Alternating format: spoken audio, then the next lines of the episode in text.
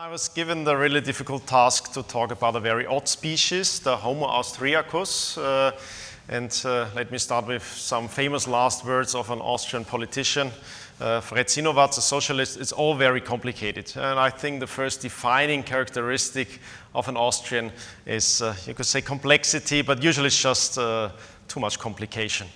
Uh, so, um, let me see what's, what's an Austrian, what's Austria. Not even that is quite certain. Uh, it's uh, maybe a Latinized version of a Germanic uh, word for the east. Uh, so usually it's referred to Ostarrîchi, the eastern march, or Margraviate, a borderland in the border region, a small territory, about a thousand hectares. Uh, but uh, for some Swiss upstarts, it became their power base uh, due to a forged document. Uh, and uh, those Swiss upstarts, of course, are the Habsburgs, and they created one of the largest, most important empires in Europe. So Austria is much more important than it seems uh, nowadays, in particular for uh, European culture as always being in the borderland region. And I tried to figure out what are the defining characteristics of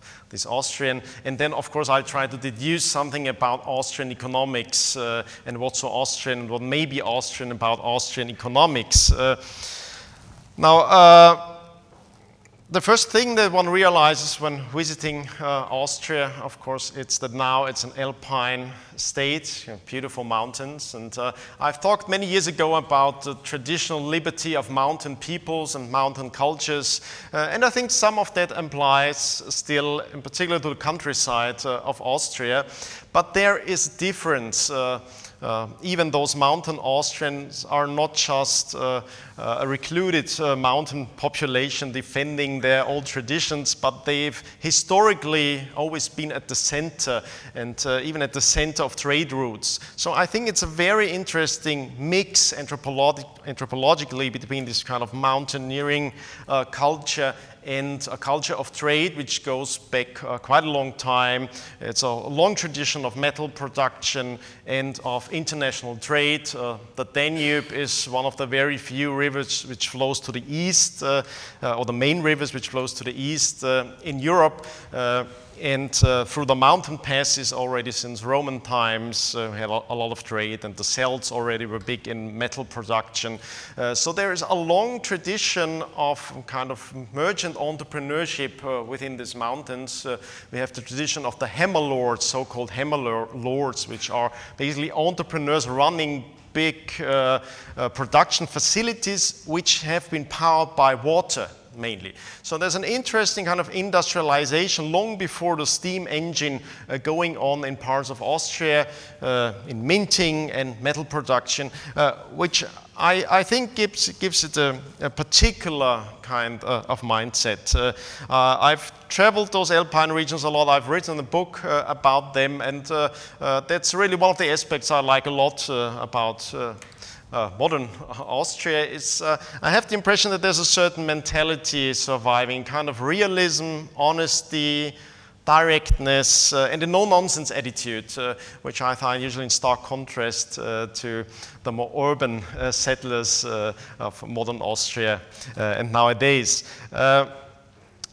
most Austrians ethnically seem to be Bavarianized Slavs, so the Bavarians, of course, southern Germans, uh, so we're in a way Germanized, uh, and this uh, uh, Marcha Orientalis or Marcha Austria was kind of eastern from the Bavarians, of course, to the east, uh, eastern borderland uh, region. And uh, there's even a hypothesis that Austria might go back to a Slavic term, which is Ostra Gora, a steep mountain. So that refers already to the mountains, even though the region uh, of Ostarrîchi is not very mountainous, but you can still see the mountains in the distance, uh, maybe. Uh, and I, I think this kind of intersection between trade, production, and mountain cultures produced a kind of anti-collectivist mindset of this. Some residue still survives in the mountain regions. Uh, And it's uh, anti-collectivist in the sense that it doesn't really, as the flat plains uh, uh, of the state, it doesn't lend itself easily to organization. Uh, you have all these recluded val valleys with the different dialects uh, and so on. And I think that's still a stark contrast in particular to the flatlands up to the north in Germany and Prussia in particular.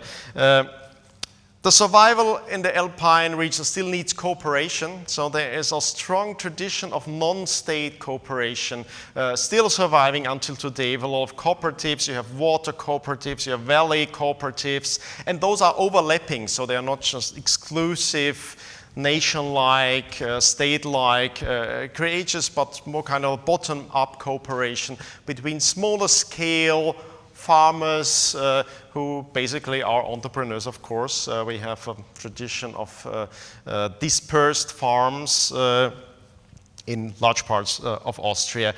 so I think that's one part of it, but of course I think that's the nicest, maybe the most unique part. then of course for political and religious reasons, Austria has been severed from the German in particular German political units uh, for a while. And uh, one of the religious reasons, of course, uh, Catholicism, that the Counter-Reformation was successful uh, in Austria because the Habsburg were a Catholic uh, uh, family.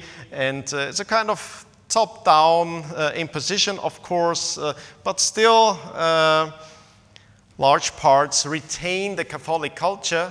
And what's so Catholic about the culture and what makes it unique? I think it's the Baroque style. And uh, Baroque uh, meant in the beginning something strange and bizarre. Even the word grotesque comes from the grotto in the Baroque garden.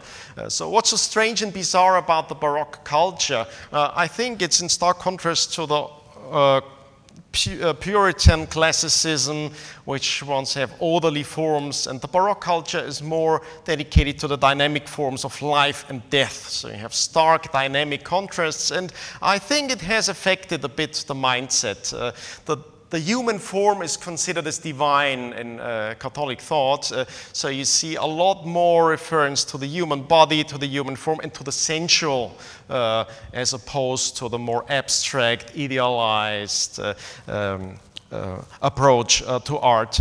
and then, of course, you have the universality of Catholicism and the interconnectedness. So it was the Baroque culture combined many different art forms, in particular opera, music, and, and uh, sculpture and paintings. Uh, and uh, I think that's contributed to a unique mentality which uh, until nowadays is a bit different from the German. German. Um, and then there might even be a link to the Austrian school. Some philosophers claim, as the philosopher Mr. Krasl uh, has tried to point out, that as Aristotelian, Aristotelian realism has survived due to Catholicism to a larger degree in Austria throughout the schools and the universities. And uh, interestingly, one of the few philosophers Carl Menger cites frequently is Aristotle in um, uh, his principles. Uh, so there might even be a link to that realism in a philosophical sense, uh, which I like to see as defining, uh, in particular in age where reality doesn't seem to be that important, uh, and understanding of reality doesn't seem to be that important compared to idealized utopian visions of what should be and what could be. Uh, so then, of course, it seems like Austria is German but not Germany. And I think that's one of the best points uh, about it, to be German but uh, not Germany. Um, uh, and it meant usually to not be Prussian. So Austrian could be defined as the not or non-Prussian. Uh, and that was the view of one of the most important poets and writers uh, of uh, Austrian literature, Hugo von Hofmannsthal. And he even set up a table. He started comparing the typical Austrian and the typical Prussian. Uh, and I think it's quite uh, insightful. Of course, uh, the only way to speak about the Austrian uh, is in an Austrian way, which means with a disclaimer that you shouldn't take anything too serious of what I'm saying. Uh, that, that is uh, quite important.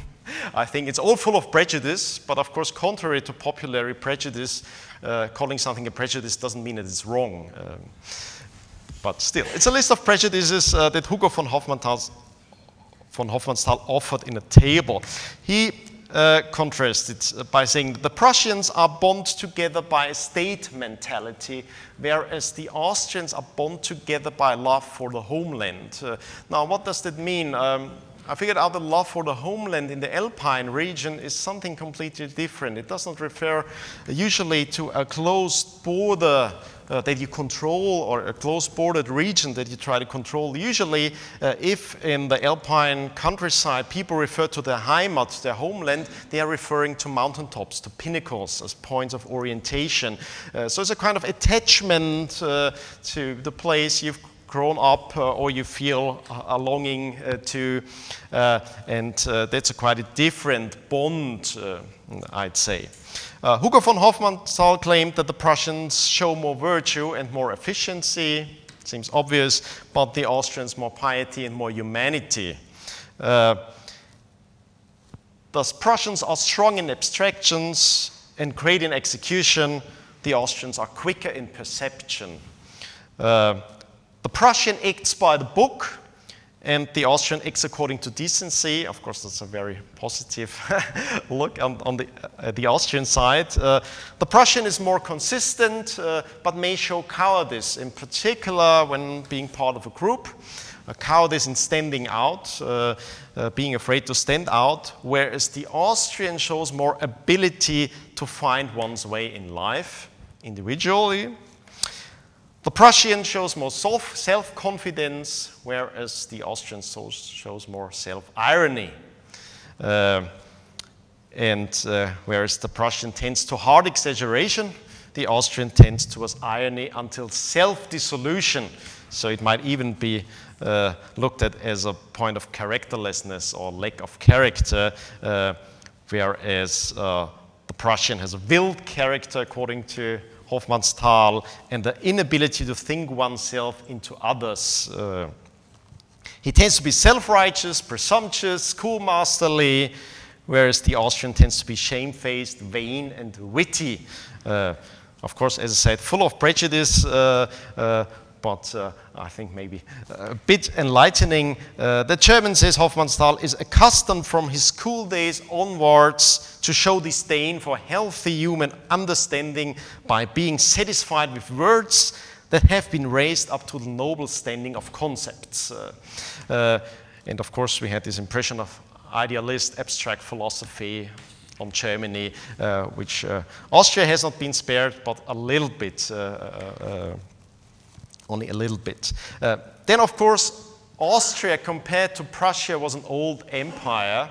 Uh, and not a progressive nation state, uh, and that tended to be the most important political uh, difference. Uh, and uh, I think uh, the link between culture and democracy is just as Hans has stated in his introduction to the democracy, the God that failed. He gives the Austrian Empire as an example. Uh, and I think I have a reason for that, of course, negative correlation between culture and democracy. So, as an old empire, of course, it was always lacking uh, in democracy, uh, whatever that means. Uh, and I think the reason is that culture is produced by an elite of geeks and in a democratic state, this elite of geeks uh, is to a large part absorbed by politics. So you have all these policy wongs, uh, which would concentrate on the more aesthetic, scientific, cultural endeavors to prove themselves, to become upstarts.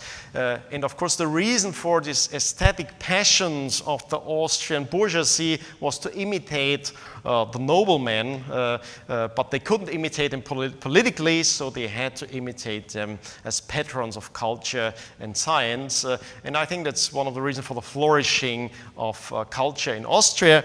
Um, uh, so not being progressive was actually quite a strong point in having a quite progressive and flourishing uh, culture, uh, which still defines Austria and still, I mean, the main capital surviving, which we've been living off quite comfortably for a long time, is this huge culture capital that's been amassed uh, over quite a long time. Um, in Austria, of course, there were reforms and uh, even democratic reforms, uh, but it tended to be a top-down thing with a small state elite, uh, which is usually referred to as Josephinism, and uh, Karl Peter will talk about more uh, uh, later on. and this kind of Josephinism, which goes to back to the en enlightened absolutism of Joseph, is of course, I think it's the stain on the liberal elites uh, of Austria. So uh, most uh, thought uh, about liberalization as being a top-down process which needs to get rid of the old traditions and cultures which are an obstacles to being a progressive state. Uh, but in Austria it was just a small elite uh, and I think it uh, failed uh, in a tremendous way and it was obvious in Austria. The failure was obvious. When the liberals were successful, they disappeared. Uh, they, uh, I, there are a few pla places where it's that obvious that the kind of Whiggism or liberal Whiggism uh, was a big failure in Austria. And I think that reflected upon the political mentality of Austrians, a kind of skepticism, uh, a kind uh, of pessimism even. Um, I'll um, talk more about that uh, later on. So being an old empire, interestingly, even though it was a borderland against the Avars and the Huns and the Turks uh, and the Mongols uh, and so on, later on the Ottoman Empire turned out to be an ally uh, because it was one of the remaining old empires. And both the Ottoman Empire and the Austrian Empire, nationalism was the major danger or foe. In particular, the new language-oriented uh, uh, and and exclusive nationalism that was emerging uh, linked to democracy uh, later on. Uh, so it was more like the Ottoman Empire than Prussia, of course, and early on, there was a kind of direction towards the east. Given the Danube, there are old trade links. Uh, and for a certain time, Austria was really important in Oriental trade. Uh, uh, most of the mail was done by Austrian ships in the Ottoman Empire and uh, Austrian harbors became centers of cotton uh, trade. Uh, and that was the main reason why a new kind of entrepreneurship emerged in Austria. It was mainly in the textile industry, uh, which created private riches. Uh, and uh, uh, I think then with having this orientation in trying to be patrons of the arts and cultures is the main reason for this flourishing. And I would call it kind of late enlightenment uh, in Austria. but of course, we'll have to distinguish enlightenment. I think the if one can talk about an Austrian Enlightenment, it's much, clo much closer to the Scottish Enlightenment than to the French Enlightenment. Uh, and uh, I think the main difference is uh, that you really have that exchange between the academics and the artists and the merchants. Uh, and uh, then I think we can see uh, in Vienna, out of all places, in the private atmosphere of the salon or the coffee shop, uh, uh, it's a more private exchange of people from different walks of life. It's not an exclusive academic or exclusively political project, uh, this kind of enlightenment. So it's really a flourishing of merchants who have the money and the time to be interested in scholarship and scholars and artists who are uh, funded by and helped by these patrons uh, of arts and the sciences. And I, I think that's a unique mix. Uh, so I'm quite fond of this description as late enlightenment. And I totally agree with my Swiss friend Robert Nef, who counts the Austrian school among those uh, representatives of the late Austrian Enlightenment. Uh, uh, the orientation to the East um, is also reflected in the saying by Metternich that in Vienna the Balkans begin, and uh, uh, Vienna, of course, is quite odd. It's not alpine uh, in any sense. It's a contrast. It's uh, even in its music, you feel that there's an Eastern touch. It's more, uh, it has a more sentimental feeling to it. uh, and it sounds a bit like crying. Uh, it's not uh, that happy alpine fol folkloric music. Uh, so I think in Austria there was really a meeting of different souls uh, and uh, it's a historic bridge between, so it's maybe the easternmost part of Western Europe, I'd say, with crucial importance to, to Europe as a, as a cultural area. And then of course Vienna became a center. In Vienna early on even Maria Theresia started a school uh, which is now a diplomatic academy and started as a school to learn Turkish, uh, interestingly, uh, Turkish, Persian, and Arabic uh, for reasons of trade. Uh, and of course, it was mercantilism. Uh, that's a tainted uh, aspect of Austrian entrepreneurship. Uh, as Josephinism in economics as well, we had a top-down approach uh, of a small era of almost complete economic liberty, but reserved to a small minority. And they were called the K und K privilegierte Großhändler, the privileged great merchants. And it was really just a small number of people who got amazing economic liberty. No taxation, no regulation, entirely free to do as you like, be based in free harbors like Trieste and Fiume, um, uh, where, yeah, you totally exempt from any state oversight, more or less. Uh, and of course, that led to an increase of riches uh, and a belated but very quick industrialization of Austria, but it led to reactions as well, and they were very stark in Vienna. So you had this kind of late Enlightenment, lots of people having time and passion to think about the world, and you have a tiny elite controlling a lot of this economic process. And then, of course, you have the typical pattern of inflation. Uh, the founders' era in the 19th century, the, the phase of the strongest economic development ended in the founder's crash and it's a typical boom-bust cycle early on, quite a classical example of that, uh, and the reaction was very strong. So in Vienna, you had all kind of lunatic reactions uh, against uh, uh, the market economy, against capitalism. And for a while in the Vienna coffee shop, you could go there and you could meet a young Stalin, a Trotsky, a Hitler, uh, uh, sitting there and thinking their schemes. Of course, everyone was ignoring them and it wasn't uh, obvious what they were up to. but it all started in Vienna, unfortunately. So uh, I think it's quite apt to describe this small Austria, as uh, Karl Kraus has done, as a kind of laboratory for global lunacy. That's the way he termed it. And I think that was very prophetic uh, uh, at the time. And that shows, of course, the importance of Austria. Uh, another uh, famous saying is, it's the kleine Welt, in der die große ihre Probe hält. It's a small world in which the greater world holds its rehearsal, uh, of course, a rehearsal for lunacy, the lunacy of the 20th century.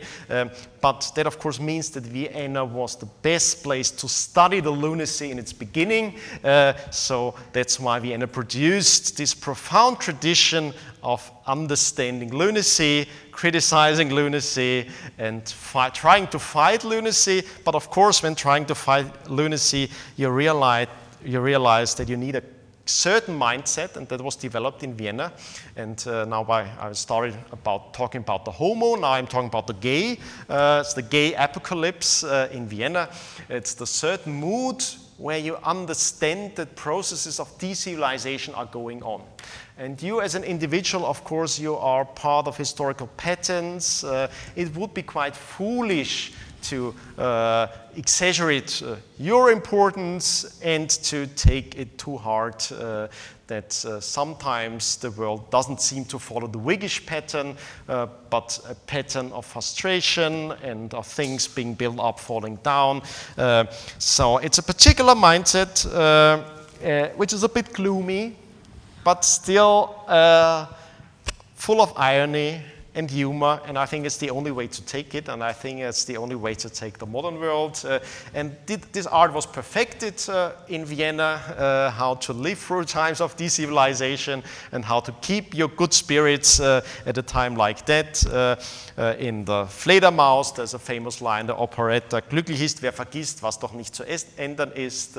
you are happy if you stop thinking about what you can change, just I mean, you can conclude, focus on what you can change, that would be quite positive. Uh, uh, but of course, you can also just conclude a very pessimistic outlook as uh, it's obvious in Nestroy, another very important uh, uh, writer for Austria. he says, for example, of every human, I believe the worst, including myself, and I've hardly ever been wrong. Uh, so it's a kind of gloomy, but maybe realistic, no nonsense approach to human nature. You don't expect too much. You've seen the utopian ideas and experiments, you've seen the lunacy in its infancy, and uh, if you're an intelligent person, you've learned something. Uh, and uh, Nestroy again, he says, I think uh, the major characteristic of progress, it's, it always seems larger than it really is. Uh, and it's kind of no-nonsense approach, I'd say, uh, which I really like in Austrian literature, uh, and in particular in this phase I would call the late Enlightenment. Uh, so I think quite obviously it was the right setting for the Austrian School of Economics to emerge, and there are some parts that are really, really Austrian uh, in that sense. Uh, uh, among it, now let's look at modern ostriches briefly. I have a hate and love relationship, of course, with country. Um, Erik Greta von Kuehnelt-Leddihn has uh, described this the Republik der Neidgenossen. Uh, so it's a republic uh, of which the last remaining bond is envy. Uh, it's not like the Eidgenossen in Switzerland, uh, it's the Neidgenossen in Austria, which means comrades in envy. Uh, and uh, of course, maybe it's linked to having been great in the past and being reduced to being quite small uh, and stuff like that. I mean, of course, that should do something to our cultural mentality.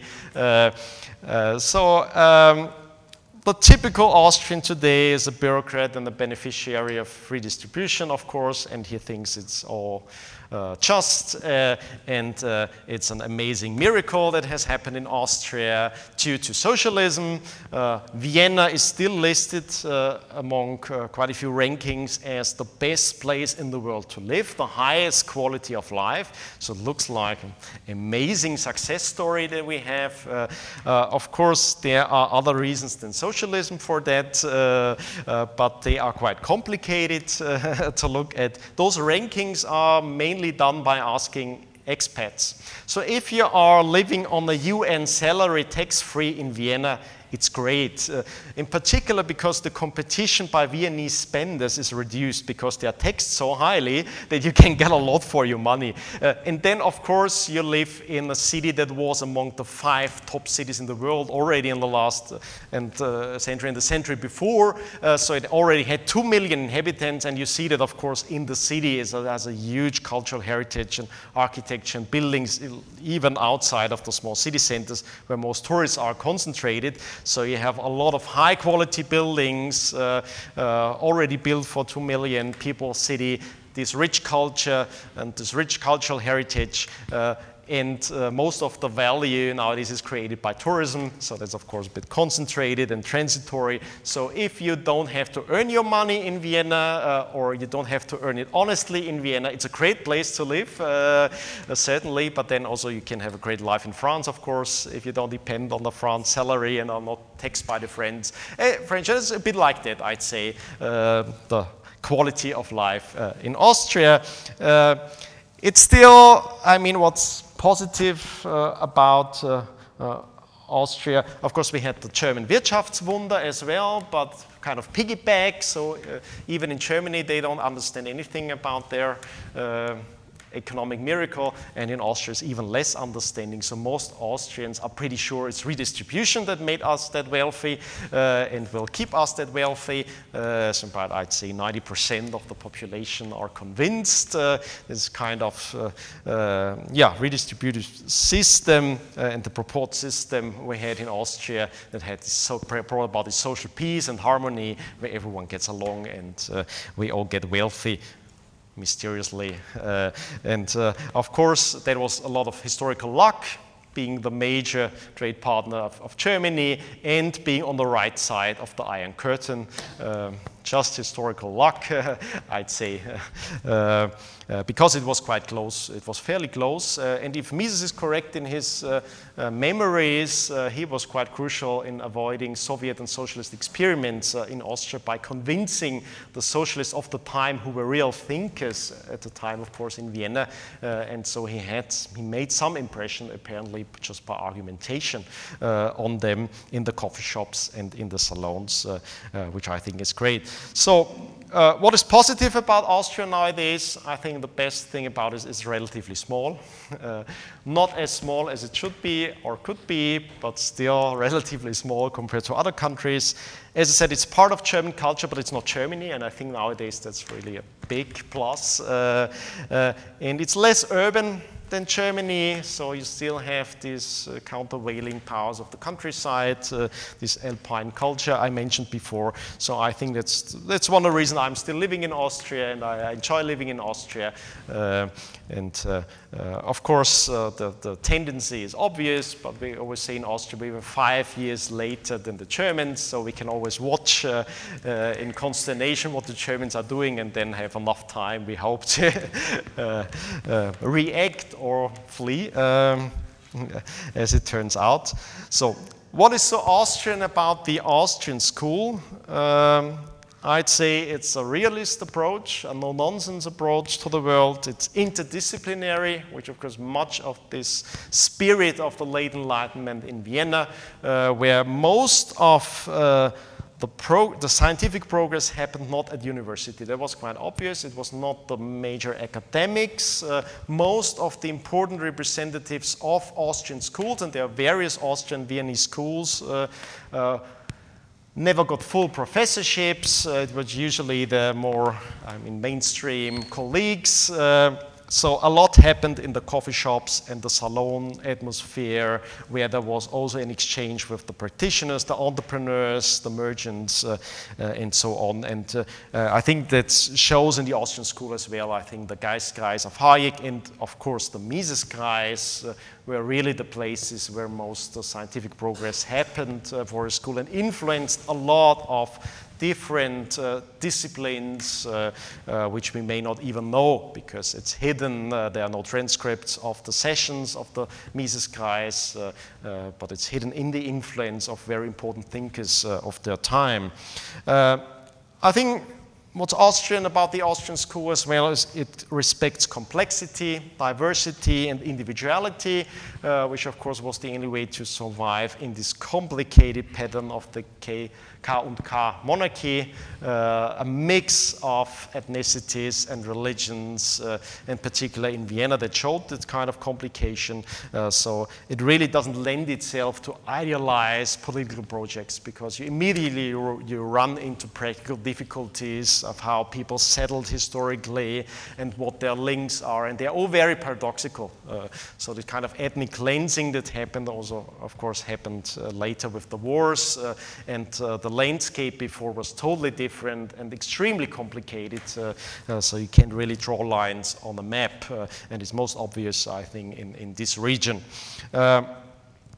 I think there's uh, what's Austrian about the Austrian school is a distrust in the great ideals, uh, even the ideal of democracy. Uh, I think that it's not Whiggish in the sense that at least there is some experience. I mean, we still see some Whiggism, some Hope in Progress, which I don't think is bad at all, in Mises uh, and other representatives, but we also see in Mises over his life, of course, he becomes more gloomy. And the same thing happened with Menger. He became very gloomy. Uh, uh, he even stopped writing. Uh, uh, so I think that's too much. That's not the Viennese way uh, to really take it to your heart. Um, and so I, I think we see that there was um, realization that civilization is fragile and de-civilization is a constant uh, danger. So uh, a Dutch uh, historian, Mr. Dekker, has described the uh, members of the Austrian schools as students of civilization. I would add uh, that they are also students of de-civilization and uh, that tends to be overlooked uh, uh, and maybe even be more important to look at this darker side of human trends uh, with a no-nonsense approach as well, and not this idealized, politicized approach, but just no bullshit approach, trying to understand what's going on uh, without putting up your pink glasses uh, while doing so. And I think there's uh, quite a reason to see that that's typically Austrian or Viennese uh, about it and shaped by the time and the mentality um, at the place of the time.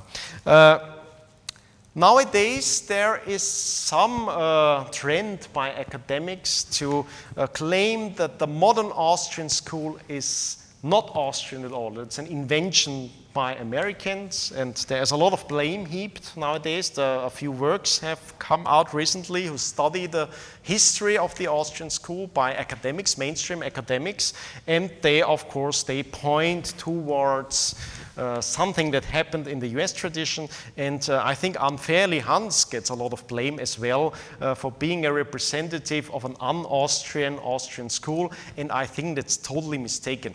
And, uh, but I think the mistake is uh, an easy one to make. and the mistake comes uh, from this tiny little phase at the end of the 19th century where the representatives of the Austrian schools were also part of a liberal state elite.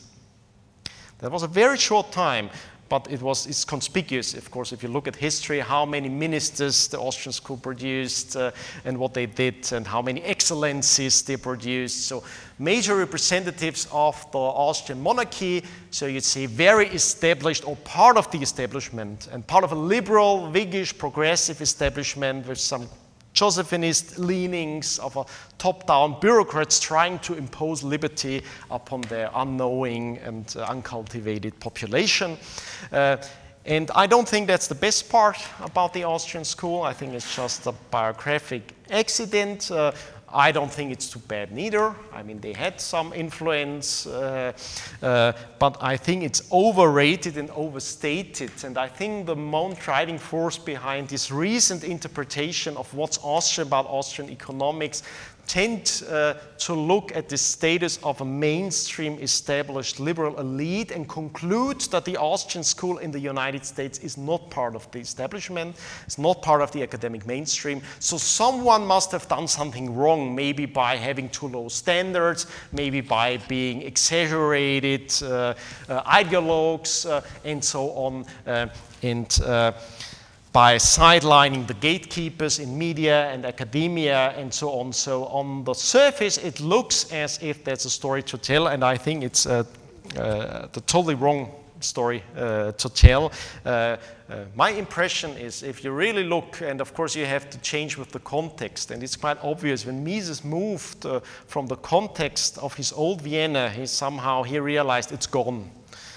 That age is gone and he reinvented himself, a new surrounding, a new era with new geopolitical challenges, with new ideological challenges, and he changed a bit his style, uh, which I think is obvious in, in human action uh, as compared to Nationalökonomie. There's a change in style, and there's a change in focus, and there's a change on um, yeah, what you focus on, what you leave out, but I don't think it's a change in mindset. Uh, I'm pretty uh, uh, confident that Mises has remained true to himself uh, and has now somehow turned into a different person. But the context, of course, changes. I mean, we cannot just continue the discussions of the 19th century uh, in Vienna. The Austrian school, if it's a tradition, must be a living tradition.